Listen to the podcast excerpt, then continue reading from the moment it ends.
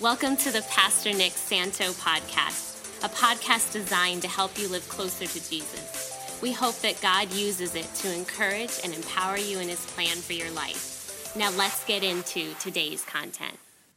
Amen. And so tonight in our in our message, we are just going to go through the first nine verses of chapter five, uh, and the reason for that is because Solomon um, gets on a theme for those nine verses, and then he changes uh, gears completely, starting in verse ten. And so rather than try to put two messages in one night, uh, we'll do take the first nine verses tonight, which are on the topic of prayer and then um, next week, we'll get into uh, the rest of five and then into six, where he gets into the theme of, uh, of money. And so, um, you know, kind of next week's message is stuck in the money trap.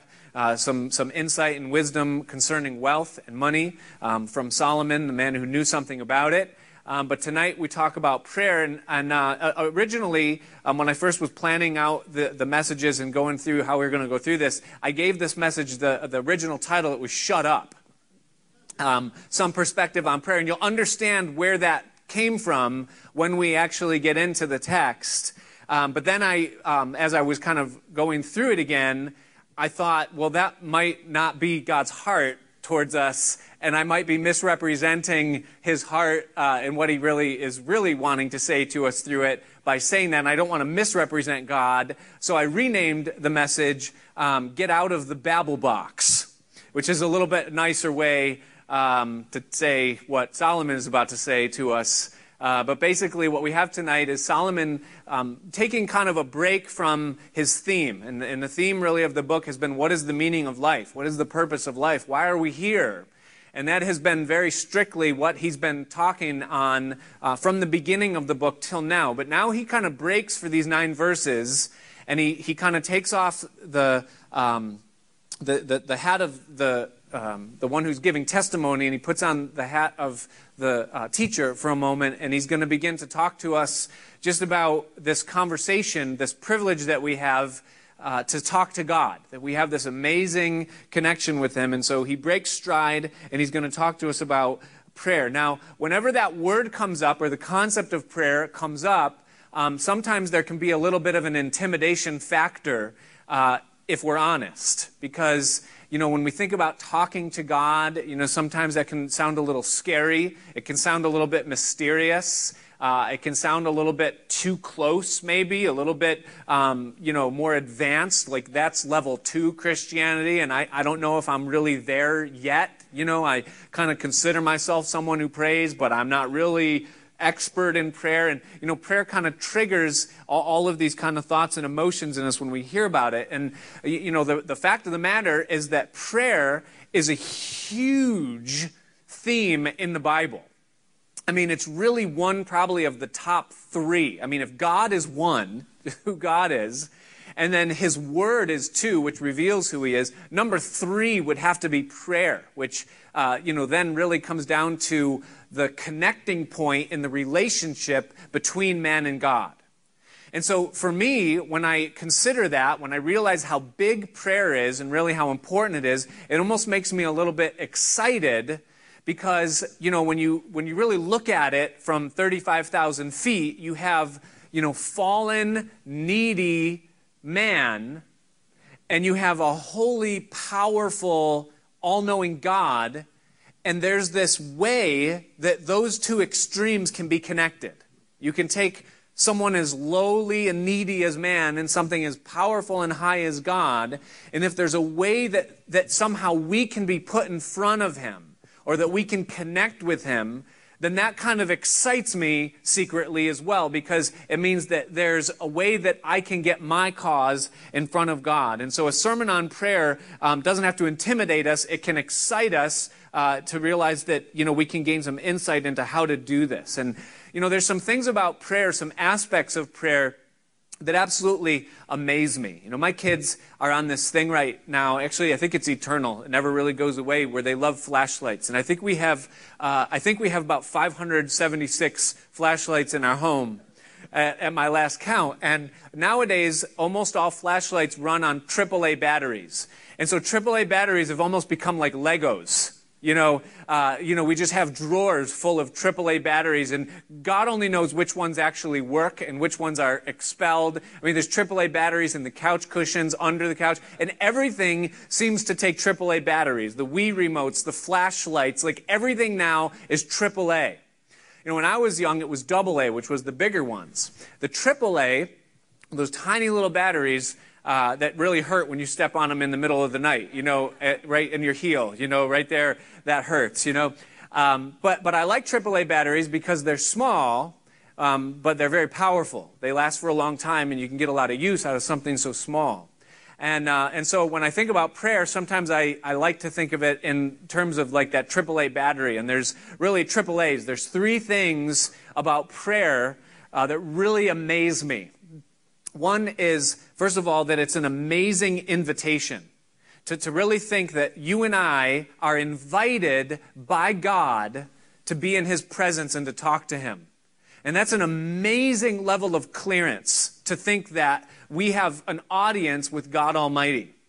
You know, and so I think of, um, you know, Joseph that we studied in, in the book of Genesis. And, you know, he, he was in this issue where he really needed help. He was in prison unjustly, and, and he was kind of like his life was wasting away before his eyes, and he really needed help.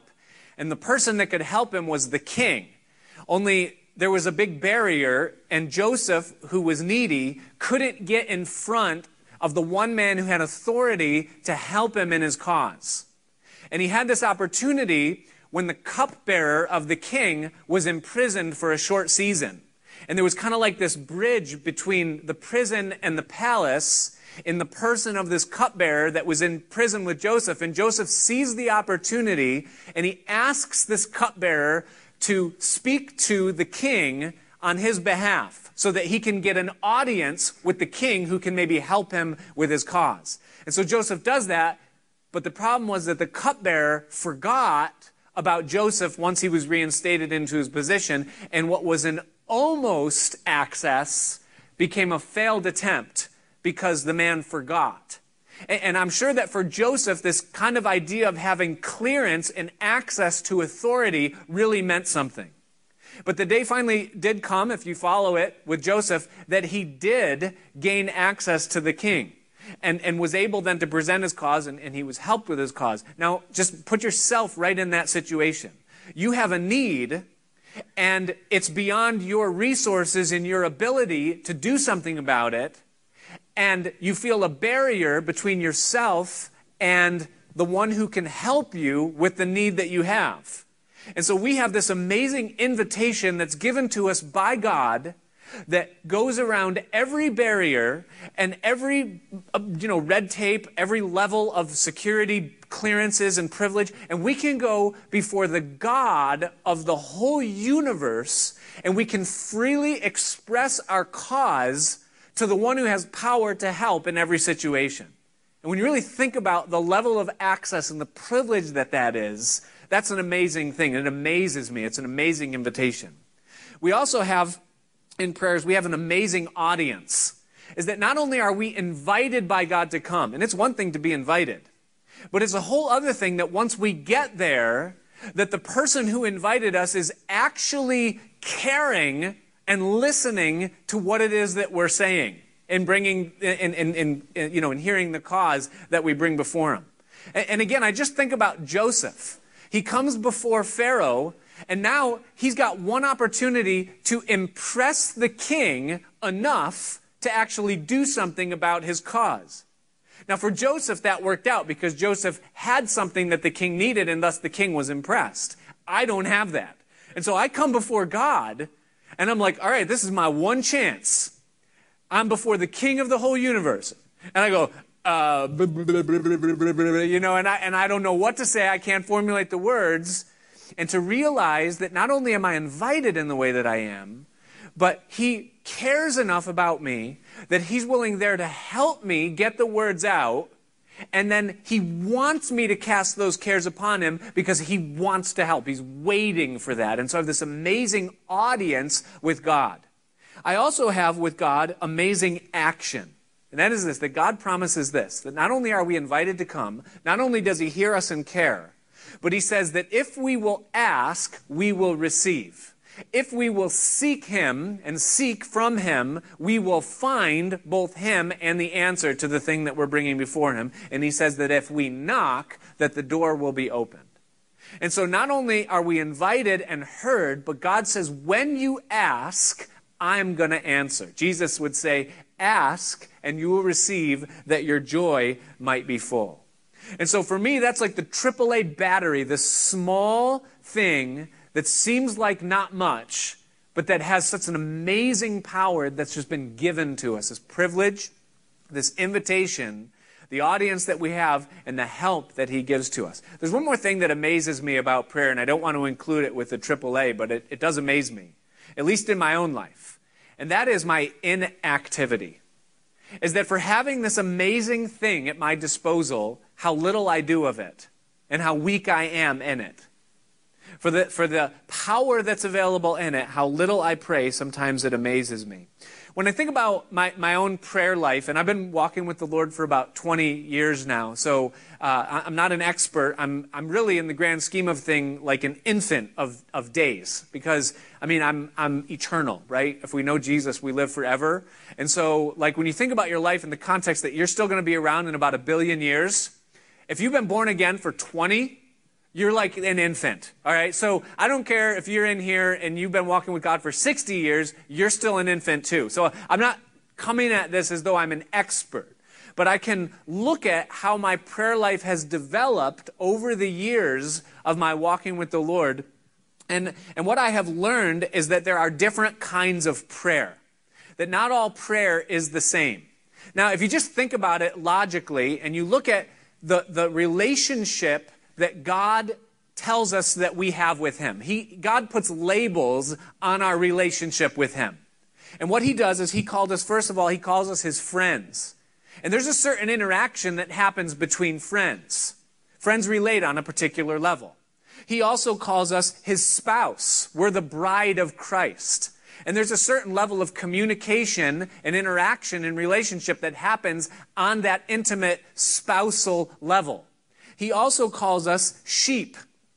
Now, that's not the most flattering thing that you can be called as a human being, but you can't escape the reality that in the Bible, more than once, God likens his people unto sheep, and that also has a particular inference in terms of the communication and the level of conversation and relationship that happens between shepherd and sheep. And then he also calls us his servants. And there's a level of communication and a type of communication that would happen between a master and his servant, or someone who is serving the master. Now, all four of those relationships are simultaneously real. And so, in the context of that, I've realized and learned over the years that there are different types of prayer, different ways that I talk to God in the confines of those various relationships. There is the type of prayer that I would just call idle chatter. And idle chatter really happens, it's kind of like when I just go for a drive with someone or I go for a drive with my wife and there's really, there's no agenda, there's nothing really to talk about. We just kind of speak back and forth as the occasion uh, affords, you know, or as the occasion dictates. And there's nothing planned about it, we're just talking. And so we, we just chat.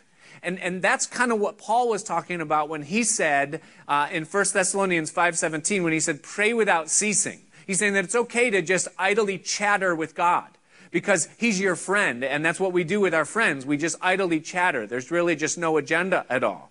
And so there's prayer that's just idle chatter. It's part of what we pray. It's part of how we pray. There's also a second form of prayer that I'll call meaningful conversation. A meaningful conversation is something that maybe wasn't planned. Usually, meaningful conversation is not scripted. It's not something that we, we think about ahead of time. But sometimes you just get engaged with another human being and you start talking about things on a deeper level.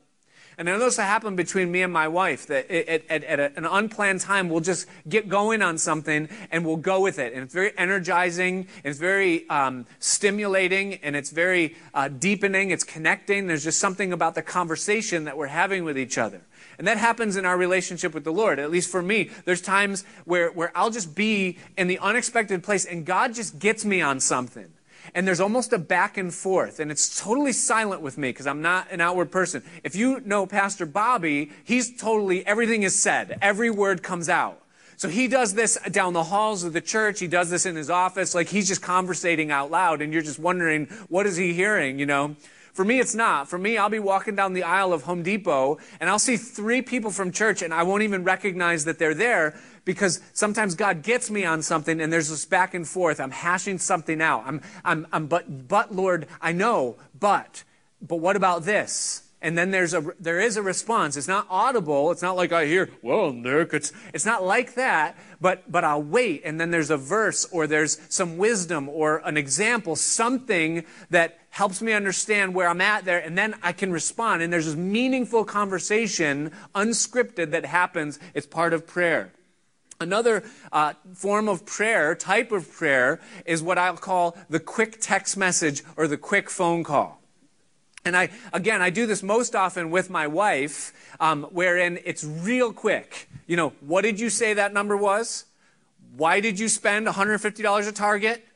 You know, you get the idea. It's the quick piece of information that I need. What time am I supposed to pick up whoever from wherever? You know, where was that again? Is there anything going on tonight that I need to know about? It's the quick message.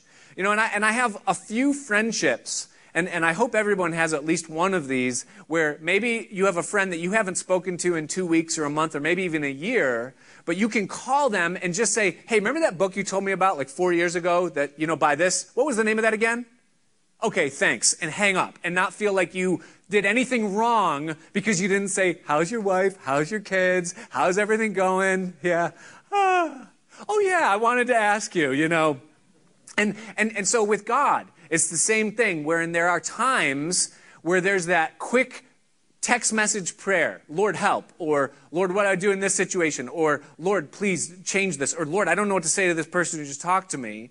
And that's a form of prayer that's valid that you can have with God because of the relationship that we have with Him. We're sheep, right? And so sometimes sheep are just like, ah, there's a wolf, help me, I'm going to die, you know, and God responds to that.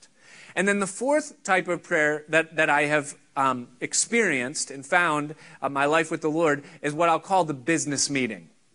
And I know that sounds intimidating when I say it that way, but it, it's really something that happens all the time in our lives. Now, this happens in our human relationships. When I just think about my marriage with my wife, we have business meetings. Now, a lot of times, you know, there is, and it really kind of is like that. It's scheduled, there's an agenda.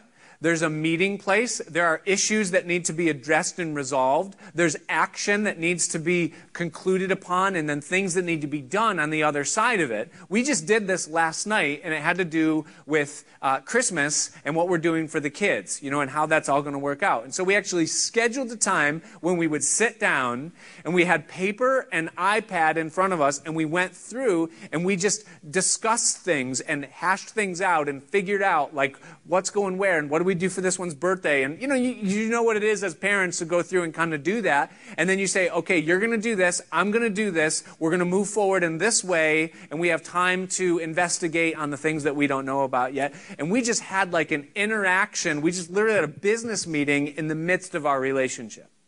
And there is a time and, and a need for part of our prayer life with God to be that official. There's the business meeting prayer. And there's a time when we say, okay, I'm setting aside this time to talk to God. These are the things that we need to hash out and work out and discuss. And there needs to be direction and there needs to be, you know, action that takes place on the other side of the conclusions that we come to. And, and there has to be some official meeting here. And that's an important element in, in prayer. Now, my mistake for many years is that I really thought that every prayer time with the Lord had to be like the business session. And so, like, you know, we call this meeting to order and I open it the right way and I say the right things. And, you know, then we go through and, oh, I can't say what I need until I've first, you know, done this and, and, and this whole thing. And, and that was a stumbling block for a long time. And it has helped me over the years to realize that all prayer is not the same and that there's a time and a place for all of it. Now, I share all of that with you because really it's the fourth of these types of prayer, the business meeting that Solomon is going to talk to us about here in these nine verses. It's kind of like when you need to go to God and you've got more or less a grocery list of things whether or not things that he got your attention about that you know you're in you know in trouble and you need to discuss with him or things that you need or you know and, and you're going to god and you're bringing your life before him because you have need. You know you're in that place where you need god to move you need god to help. And so uh, solomon's going to talk to us and give us some perspective on that because there is a side of God, our holy God, who is very serious about our lives very serious about his will for our lives and where he's seeking to move us in the big picture of things in our life. And so it's very important for us to be in tune and in check with him concerning those things so that we don't waste time and wander. And Solomon's going to give us some insight about how to interact with God when we come to Him in that way where we need specific direction or a specific answer or specific vision in our lives for a particular uh, season or cause. I also need to say this as before we get into these uh, nine verses is that I believe that part of the reason why Solomon is so official in the way that he addresses this subject here is because in an Old Testament context, really all they had was the business meeting. They didn't have the, the full New Testament relationship that you and I have by the Spirit of God in Christ. The whole concept of being the friend of God didn't exist prior to Jesus laying down his life and giving us of his Spirit and saying to us in John 15 that we're his friends. They didn't have the concept of uh, the spouse, you know, being the bride and, and being that free in our interaction. That was foreign to the Old Testament uh, people of God. You know, they weren't there, you know. So Solomon doesn't really address prayer in the fullness of the way that we understand it in the context of the whole scriptures, which is part of the reason why what he says kind of sounds very official, but understand that it really does apply, but it applies to that part of our prayer when we're coming to God like Joseph came before Pharaoh. You know, where there's a, there's a reason why I'm here right now. And there's a reverence and a respect and an honor and an understanding of who you are and a fear of, of who I'm talking to.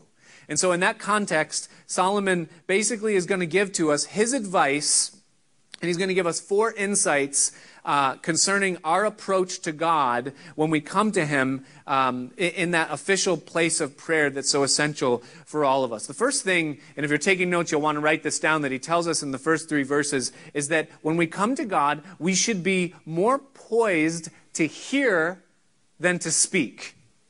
We should be more poised to hear what He wants to say to us than what we want to say to Him. Notice what he says as he begins uh, there in verse 1 of chapter 5. He says, Keep your foot when you go to the house of God. Now, that is a polite King James way of saying, Watch your step. When he says, Keep your foot, he says, Watch your step. In the Hebrew language, it kind of gives the idea of choreography. And if you think of something as being choreographed, it's planned out. It's thought through. If someone is choreographed in their step, they have already calculated where they're placing their feet, what they're going to do, what it's supposed to look like, what it's supposed to sound like. It's rehearsed in that way. And what he's saying there is he's saying, listen, watch your step when you go into the house of God. Now, he's not talking about church there. He's not talking about the temple in the Old Testament. He's talking about the greater house. That is, when you come into God's presence, as the king, and in the context of who you are, in the light of who he is, do it soberly. He's saying, watch your step when you come into the house of God. And he says, and be more ready to hear than to give the sacrifice of fools, for they consider not that they do evil. He tells us that we're to be ready to hear, that we're to come expecting that God is going to give us something to do. That whether there's some adjustment that needs to be made in my thinking, or there's some action that needs to take place on my part, or there's some doing in, in the context of my life, I'm to come before God with the attitude and expectation that He has something to say to me. One of my favorite parts of the week uh, here at the church, um, and, and I, I know that you're saying, what is it going to be? You know, there's some expectation in that sentence, but really, one of my favorite parts of the week is the staff meeting. We have our staff meeting on Tuesday mornings. And uh, the staff meeting is always like, uh, it's kind of like a happy meal at McDonald's. You don't know exactly what you're going to get. And it, and it really is that exciting. Like, you don't know what, what's going to happen in the staff meeting. But the reason why it's my favorite time of the week is because that's when things get done. That's when work happens here, here in, in the fellowship. When all of the leadership that, that is most engaged most of the time comes together and everything is aired out and, and issues are put forward. Vision is kind of discussed. Uh, the future, the past, present, and future is, is looked at, you know, and, and things like that. I love that time because there's, there's actually a discussion, a conversation, there's a plan of action, and then there's an execution and things move forward. And without that, everything just flounders and wanders and there's nothing, nothing done. And what Solomon is basically saying to us here is that, listen, when you come to God, with needs, when you come to God in prayer and you have things to discuss, approach it in this way that there's going to be a conversation that's going to happen. There's going to be issues that are addressed, things that are brought up, and then action that has to happen so that things can, can execute and change. Essentially, what he's saying is come with expectation. Come with expectation that God is going to do something, that he is going to say something uh, on things. And he says, Don't give the sacrifice of fools. Now, what's the sacrifice of fools? Here, here's what it is. And if you're taking notes, you can write this down real quick. Is, is the sacrifice of fools is to offer away any perception of intelligence on the altar of wanting to hear yourself talk. That's the sacrifice of fools. It's just you come in and you're just chattering with no aim, no direction. You've got nothing uh, to, to say. He says, For they consider not that they that do this do evil. And the words do evil there, just basically, it, you could write near it in your margin, you could write, they're out of line. They're just coming to God, but they're not there with the right heart. Then he goes on um, and he unfolds this a little bit more, this whole concept of being more poised to hear than to speak in verse 2, when he says, Be not rash with your mouth. The word rash means hasty, hastened, hurried, speedy, or thrusted. And the idea is when you come into God's presence, don't give God the impression that you're waste or he's wasting your time. You know, like, okay, God, I got two minutes and let's just get this done and over with. There's a real lack of perception and understanding if you come to God that way. So don't be hasty with your mouth. And let not your heart be hasty to utter anything before God. And here's why. He says, For God is in heaven, and you are on earth. Therefore, let your words be few. Now, listen carefully to me on this. Because what Solomon is saying here is not in the context of limitation meaning you know that you only have so many words like a tweet 260 characters and get your prayer out and you know, get it done. That's not the idea. It's not limitation, it's liberation. And that is that you don't have to feel like you have to have this great oration that you need to bring to God when you come to Him in prayer. What he's saying is that be calculated, be intentional, and keep it simple.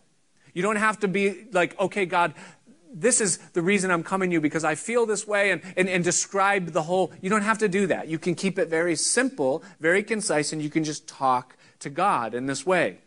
When we look at how Jesus taught us to pray, Matthew chapter 6, the Lord's, we call it the Lord's Prayer. You know, it was very concise. It wasn't a long thing. He just basically is saying this is the calculated way that we're to go about talking to God. It's just simple. And, you know, we address him as who he is. We speak of his holiness. We acknowledge his kingdom as the first priority. We acknowledge his will as being first and foremost eh, on earth as it is in heaven and in our lives. And then we bring him our requests. Give us this day our daily bread. And we ask for his protection and his covering. Keep us from temptation. And we pray for his leading in our lives that he would direct our paths. And then we give him honor and glory as the king. And, and Jesus was saying, listen, it can be very simple, and yet it can be thought out. It can be intentional and calculated that you know who it is uh, that you're talking to. Now, why is it and how is it that we can be brief before God and yet still be effective? And here's why. Because the Bible says three things. It says, first of all, that He knows our need before we ask. It says that in Matthew chapter 6, verse 8. In Matthew 6, 8, it says that he knows what we need before we even ask. And so he's already got that all figured out before our mouth opens up. The second thing that he tells us is in Psalm 139, verse 2. He tells us that he already knows the thoughts that we were thinking before we thought about them. He knew what we were thinking about that motivated us to prayer before the thought even was clearly formulated within us to do it. So not only does he know what we need, he knows what we're thinking. And then the third thing we're told in Scripture is that He already knows the plans that He has for us. Jeremiah chapter 29, verse 11. And you guys know the verse. For I know the thoughts that I think toward you, says the Lord. In the other versions, says, I know the plans. I know the plans that I have for you, says the Lord. You say, well, that clears up everything for me. We can close out this Bible study because what you just told me is that I don't need to pray.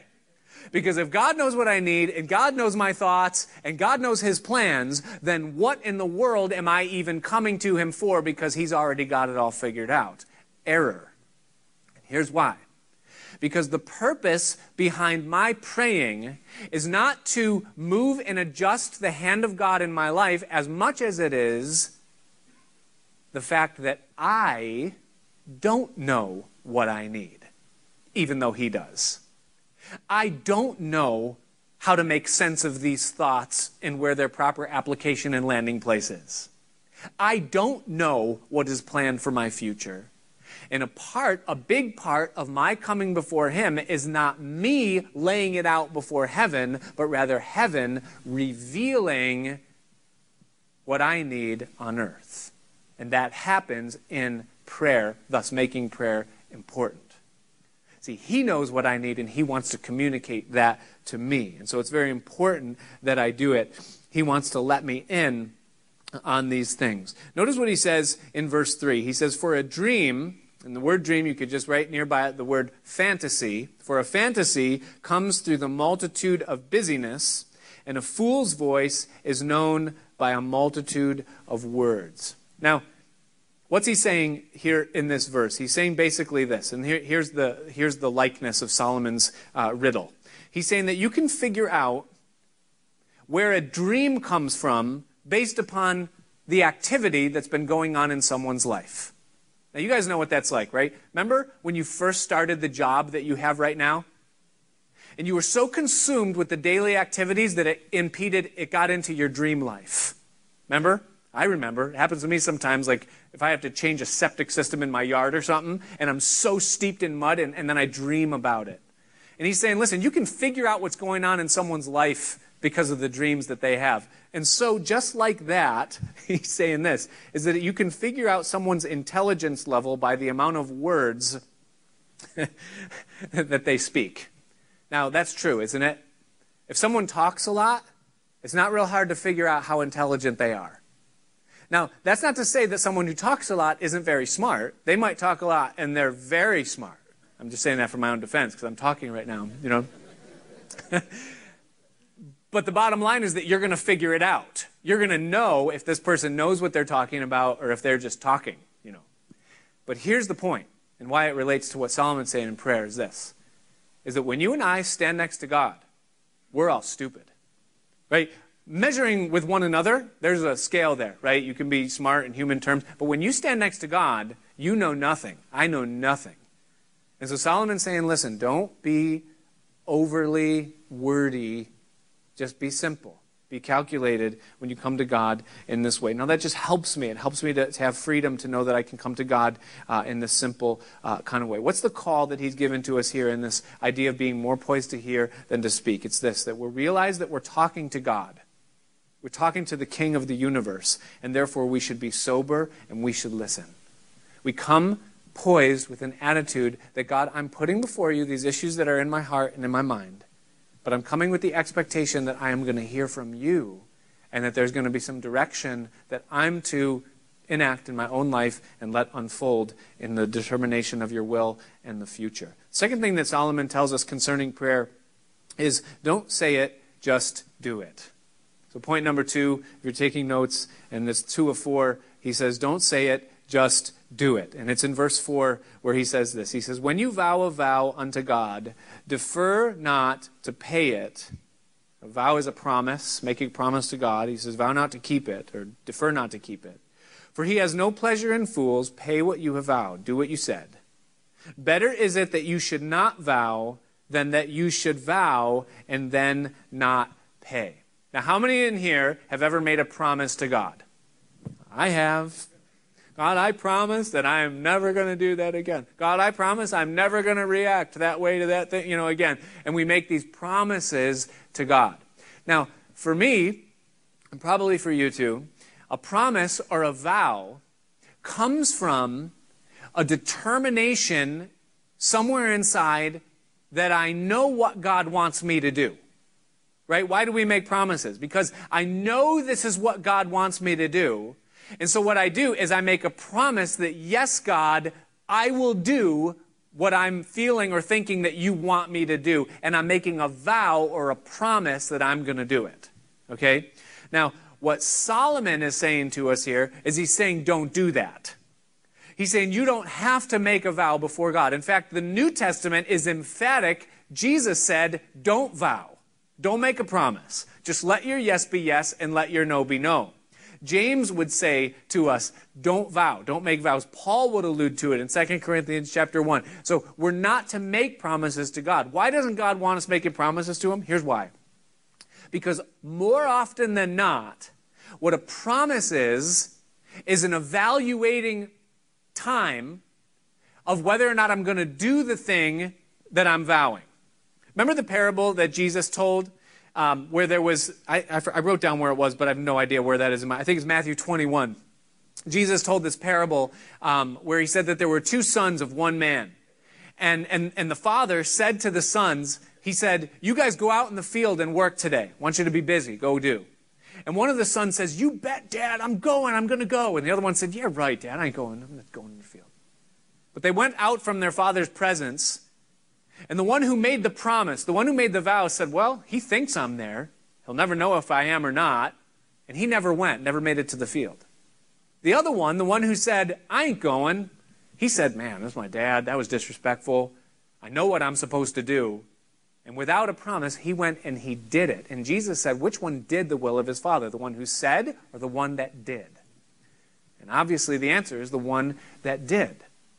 And so, if I'm in prayer with God or in conversation, and God puts in my heart, or there's a realization in me that there's some action that I'm to take, then God doesn't want me to make a vow and a promise and then evaluate and decide whether or not I'm going to keep it. He wants me to do the thing that I'm sensing He's putting in my heart to do. He's looking for the action and not the promise. He doesn't want that. Now, why is that so important? Here's why. Notice what he says in verse 6. And pay attention because this is why it's important, why it matters. He says, Suffer not your mouth to cause your flesh to sin. That is, by saying and not doing. Neither say before the angel, that it was an error or I made a mistake or I thought I could but I actually can't. Don't say that. And here's why. He says, Why should God be angry at your voice and listen and destroy the work of your hands? You say, Whoa, that sounds harsh. That's a big penalty. No, no, no. Listen, it's not a big penalty, it's a practical consequence. How so? Listen, listen, church. Listen, Christian. I know I'm making God sound very official here, but that's just because Solomon did in this particular context and, pa- and passage. But here's what you need to know is that God loves you very much. And he is very committed to your best and your fulfilling of the purpose that he has for your life. And because you and I are on earth and we can't see all things clearly, it's very important that we're submitted to the leading and direction of God to bring us from where we are to where it is that He knows will be the most blessed and where we fit in things. But the journey of going from where we are to where He wants us has many steps that don't always all link together and make sense in our mind, but they make sense to God. And sometimes, listen, something that He is telling you to do doesn't make sense in the context of the big picture, but it's very important in the context of where God is seeking to bring you. And if you fail to come through on something that He has given as an action at this step, then you can be tearing down the work of God in your life through your disobedience or through your non obedience. We'll call it that because it's really what it is. Just not doing what it is that God's called you to do. Joshua, here's what I want you to do walk around the city once a day for seven days, and on the seventh day, walk around the city seven times, and then you'll see what I'm going to do. Now, that made no sense in the context of the goal. The goal was to defeat the men of Jericho and to take their city. No one takes a city by walking around it, but that's what God said to do. Now, there was a cost involved with that obedience. It cost time. They had seven days, the men of Jericho, to adjust their situation to get ready to defend against an ensuing army and an ensuing enemy. There was a cost of Joshua's reputation if the plan didn't work. This was your great plan, oh mighty general. we're going to walk around the city. Woo, we're so scary, you know, the whole thing. Listen, there was a cost associated with that obedience, but had they not followed through, the walls never would have fallen, and the people who had no armor and no weapons would have been left to their own devices to fight a battle that they were completely unequipped to fight. And sometimes God tells you and I to do something that costs us something because of what it's going to do three or four steps out. And if we fail to obey because we're evaluating whether or not it makes sense, then we tear down the work of God, what He's doing in our lives. It was one such time in my own life. It was the only time in my life I stood in an unemployment line. This was going back many, many years, probably 16, 17 years ago. And I, I, I, was conflicted about doing it. I was kind of newly saved and, and seeking the, the, the, will of God in all things. And I remember going to the office. My brother talked me into it because I didn't want to go there. He said, You pay for it. You should. I'd be the first one. You know, so I'm like, All right, I'll go. So I go there. I walk in. And I get in line. And it was one of the clearest times I ever heard God speak to me. It wasn't universal to everybody. He spoke to me as I was standing there in that line. And he said, This is not where I want you. I don't want you to do this this way. Leave right now. And I did. Just stepped. I was uncomfortable anyways already, so I stepped out of line and I went. Three days later, I got a job that turned out to be one of the most important jobs I had in my life and one of the best provisional jobs that I had ever had. And even looking back, that God just in, in so many ways used that. And never would have landed that job if I had the comfortability in that season of being on unemployment. Didn't make sense at the time. It cost me something but it turned out to be the best decision. And so it's so important, not that we make promises, okay, God, if you know that God wants you to do something, if you know that God is asking you to repent of something and it's going to cost you, do it. Because you can be tearing down what God has lined up three or four steps down the road. Don't say, just do. Number three, we see it in verse 7 is that not every impulse that we have in prayer is a vision from God. Notice what he says. He says, For in the multitude of dreams and many words, there are also diverse vanities, but fear thou God.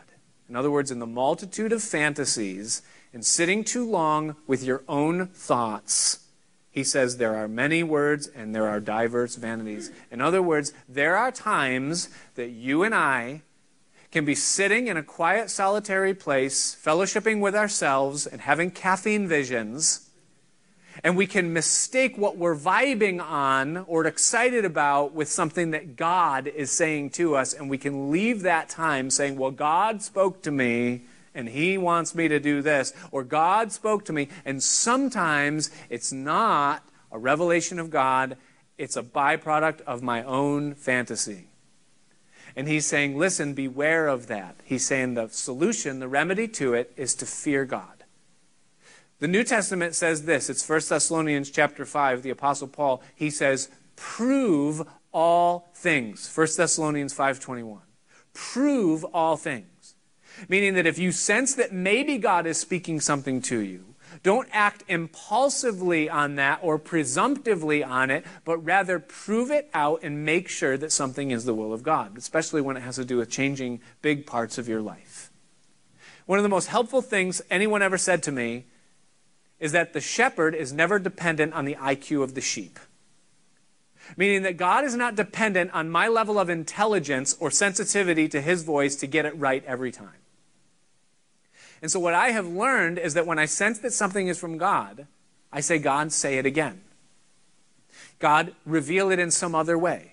Confirm what I'm thinking. It might be your voice or your will. Confirm it in a way that's unmistakably you because I'm not smart enough to know if I'm making the right decision in this. And God, who knows me, is faithful to do that. And so sometimes that means waiting on Him and proving out the things that we're sensing might be from Him.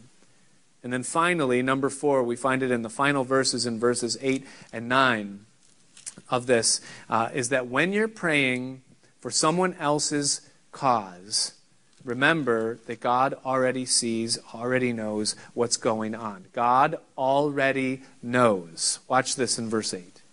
He says, If you see the oppression of the poor and violent perverting of judgment and justice in a province, don't marvel at the matter. For he, that is God, that is higher than the highest, sees it. He regards, and there be higher than they. In other words, there are those that are higher than the oppressors. There's a higher power than those that are doing injustice to others. Moreover, he says, the profit of the earth is for all. The king himself is served by the field. In other words, this sometimes you see something, you're praying for a cause. You see injustice, you see something that's wrong, you see something that's unfair, it breaks your heart, it burdens your heart. He's saying, listen, when you come before God in that intercessory issue, he's saying, understand this, that God already sees and already knows, and that his authority has already worked out the things that are going on behind the scenes in that, and he's at work in it. And Solomon adds furthermore in the closing, verse 9, he says that moreover the profit of the earth is for all, the king himself to serve thy field. In other words, what he's saying there is this. He's saying, listen, oftentimes when you see this issue that's too much for you to understand, listen, the answer is already there. The answer is right there.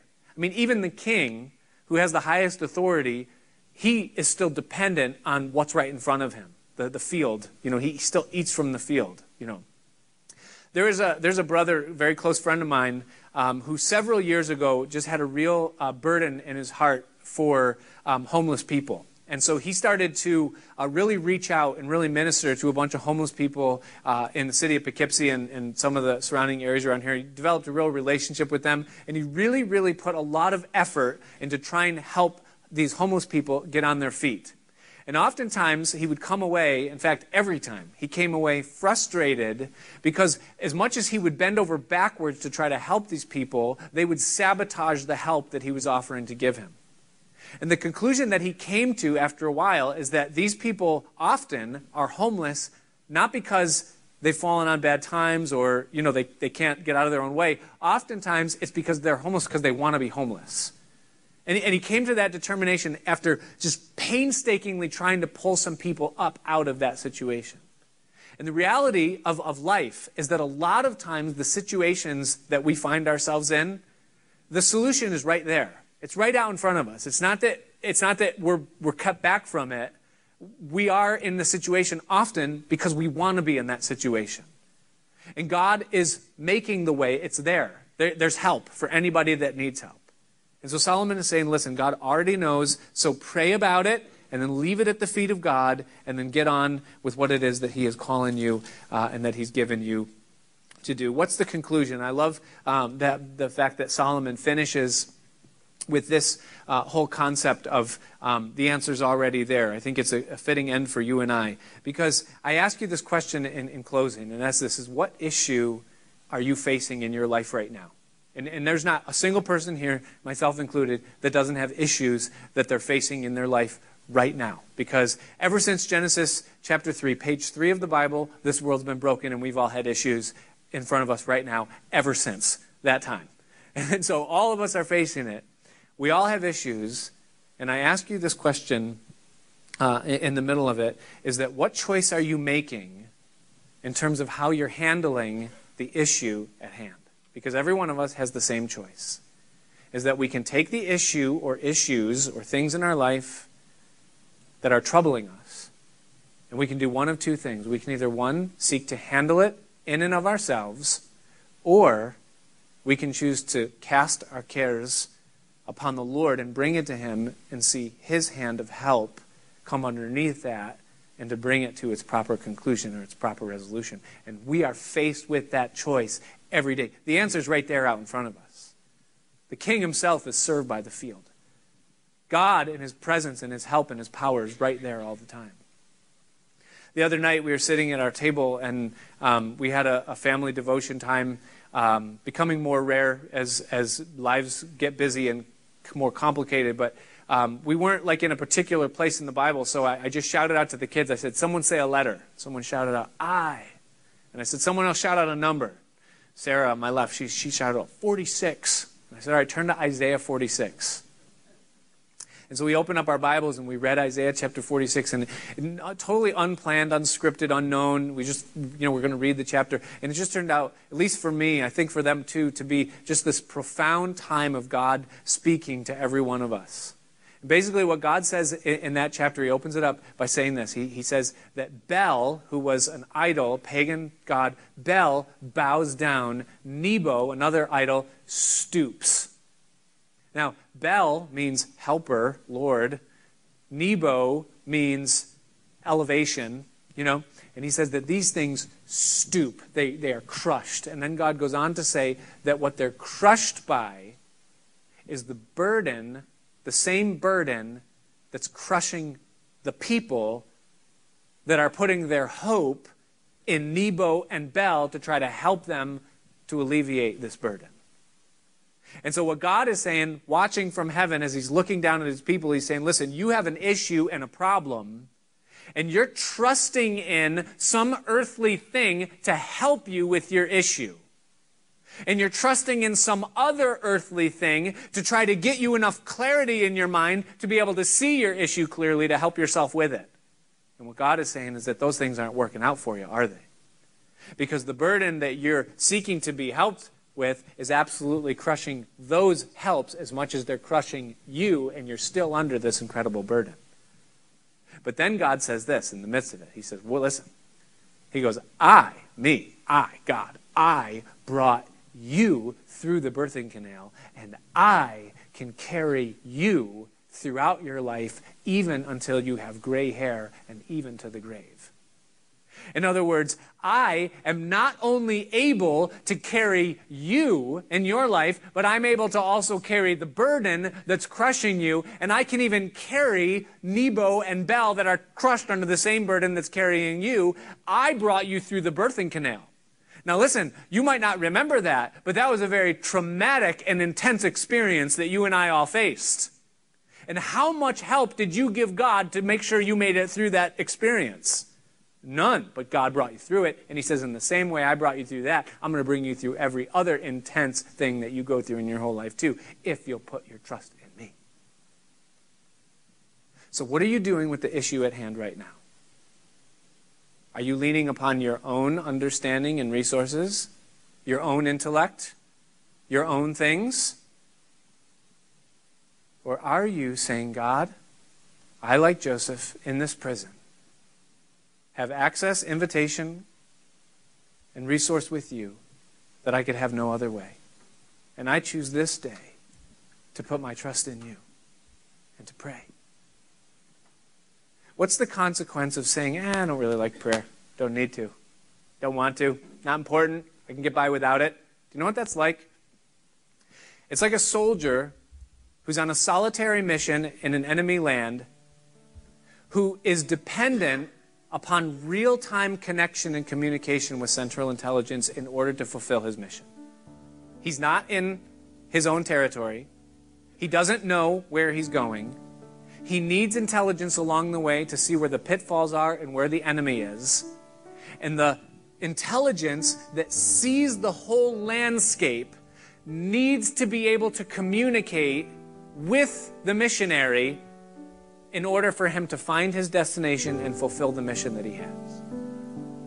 And you and I are all that solitary soldier in enemy land and if you and I say, you know what, I'm going to go on without prayer, I don't need it, important, I don't want to talk to God, it's too intimidating, or it seems, it seems unnecessary, without value, the consequence of that is that you will wander, you will fall, stumble, constantly overtaken by the enemy. But what God gives us is this amazing privilege, this amazing resource. And so tonight, I ask you, just by way of response here, as we close out our message and our, our study, our time together tonight, maybe you're here, you're a believer, but your prayer needs a defibrillation. Your prayer life has become more of a prayer death. You feel like, you know what, I just need a Holy Spirit infusion to reignite my prayer life. God, I, I've kind of distanced myself from you as a friend, as a spouse, as a sheep, as a servant. But Lord, I know I need to pray. I want to pray. I want that vibrant connection with you. Lord, I need your help. Please help me. And if you just would, maybe let me pray for you tonight. You just say, That's me. maybe by the raising of your hand, the lifting of your hand to heaven, you say, Would you pray for me tonight? I want to pray. I know I need to pray. I need more prayer in my life. Would you give it to me? Oh, Father, I just pray tonight, Lord, for my brothers and sisters and for myself too. Lord, that you would help us, that you would fill us, that you would bring us again to that place of, of dependence, that you would pour on us a spirit of grace and supplication, that we would know how to, to find you to seek you in our time of trouble. Oh Lord, infuse that into us now. Give us an outpouring of your love. We ask for it in Jesus' name. You know, um, in my own life, and I just share this to be vulnerable with you, I go through seasons. I have seasons in prayer that are very good and vibrant. There's, there's this active connection. And, and I feel really intensely linked with God. Like there's just, there's this, this prayer life is humming, you know and it's good. I love that. But I, I also go through seasons when it's not like that. Sometimes longer seasons where I find it difficult to pray, I find it hard to pray. I feel distracted. I feel disengaged. You know, I feel distant, and, I, and, and it's not happening. And here's what I want to share with you tonight. If that maybe is you, you're in that place, is that is that you're probably thinking that that I'm going to say that well, when that happens, my life just starts to go downhill and things just start to unwind and temptation begins to overcome and i just things are listen that's not true that doesn't happen when my prayer life isn't as vibrant and, and alive as i would like it to be god doesn't stop being faithful to me I don't stop enjoying his blessing and his leading in my life and his presence and his goodness and his kindness because my prayer life, it's just a season. And sometimes we go through seasons like that, even in our human relationships. Communication isn't there the way that it should be. And it's important that you understand this is that the love of God is not a reward because everything in my life is ordered the way that it should be. But the love of God is something that is given, and it actually is a motivator and that which enables me to become what otherwise I could not be. And so tonight, if, if you just need more of God, just receive His love. He loves you. He's for you. He's not against you. He's not going to tear your life down because you're not praying like you should. He's going to bring you along. But it's to our benefit and our advantage that we be people that pray. So my prayer for you is that you experience that, that you enjoy that, that you know. And if you're here tonight and you don't know God personally, He's a personal God. I want you to know that He loves you so much that He sent Jesus, His Son, the incarnation of God Almighty in human flesh, who lived the perfect and righteous life that you and I both failed to measure up to. But then He laid down His life willingly and He made Himself a sacrifice, taking the punishment for your sins and mine upon Himself so that the righteousness that he earned through his perfection could be given to you if by faith you would simply receive it as a gift. And if you don't know that God personally that did that, right now he stands and he knocks upon the door of your heart. And he says that if you'll just open yourself up and allow him to come inside, that he'll pardon and forgive all of your sins and He will put Himself inside of you in such a way that He will enable you to pray, giving you the words, giving you the strength from the deepest place, and giving you the capacity to hear His voice and understand His will. That's His promise. And if you've never accepted Jesus Christ into your heart as the Savior of your soul and the lover of your soul, and then the shepherd of your life, I invite you right now, maybe you would just lift your hand and say, I want Jesus in my life. I want him to come inside. I see a hand. Is there anybody before we close that you would just say, Jesus, I want you to save me? Church, I'm asking, even if you know God already, would you pray with me, everyone in the room, praying out loud these words Dear God, I thank you for your Son, Jesus. I thank you for the promise of eternal life. I believe that you died and rose again for me. I ask that you'd forgive my sins and that you would come into my life that you would show yourself to be God, Savior, friend, spouse, shepherd, and Lord. I put my trust in you. Please fill me with yourself. Give me the fullness of knowing you. Not a religion, but a relationship. In Jesus' name. Amen. Would you guys praise the Lord with me for his goodness, his kindness?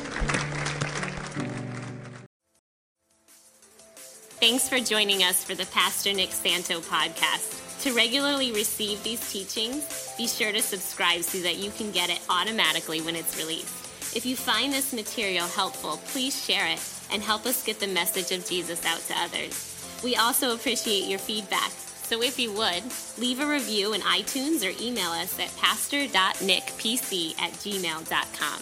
Until next time, may you continue to love, learn, and live the way of Jesus.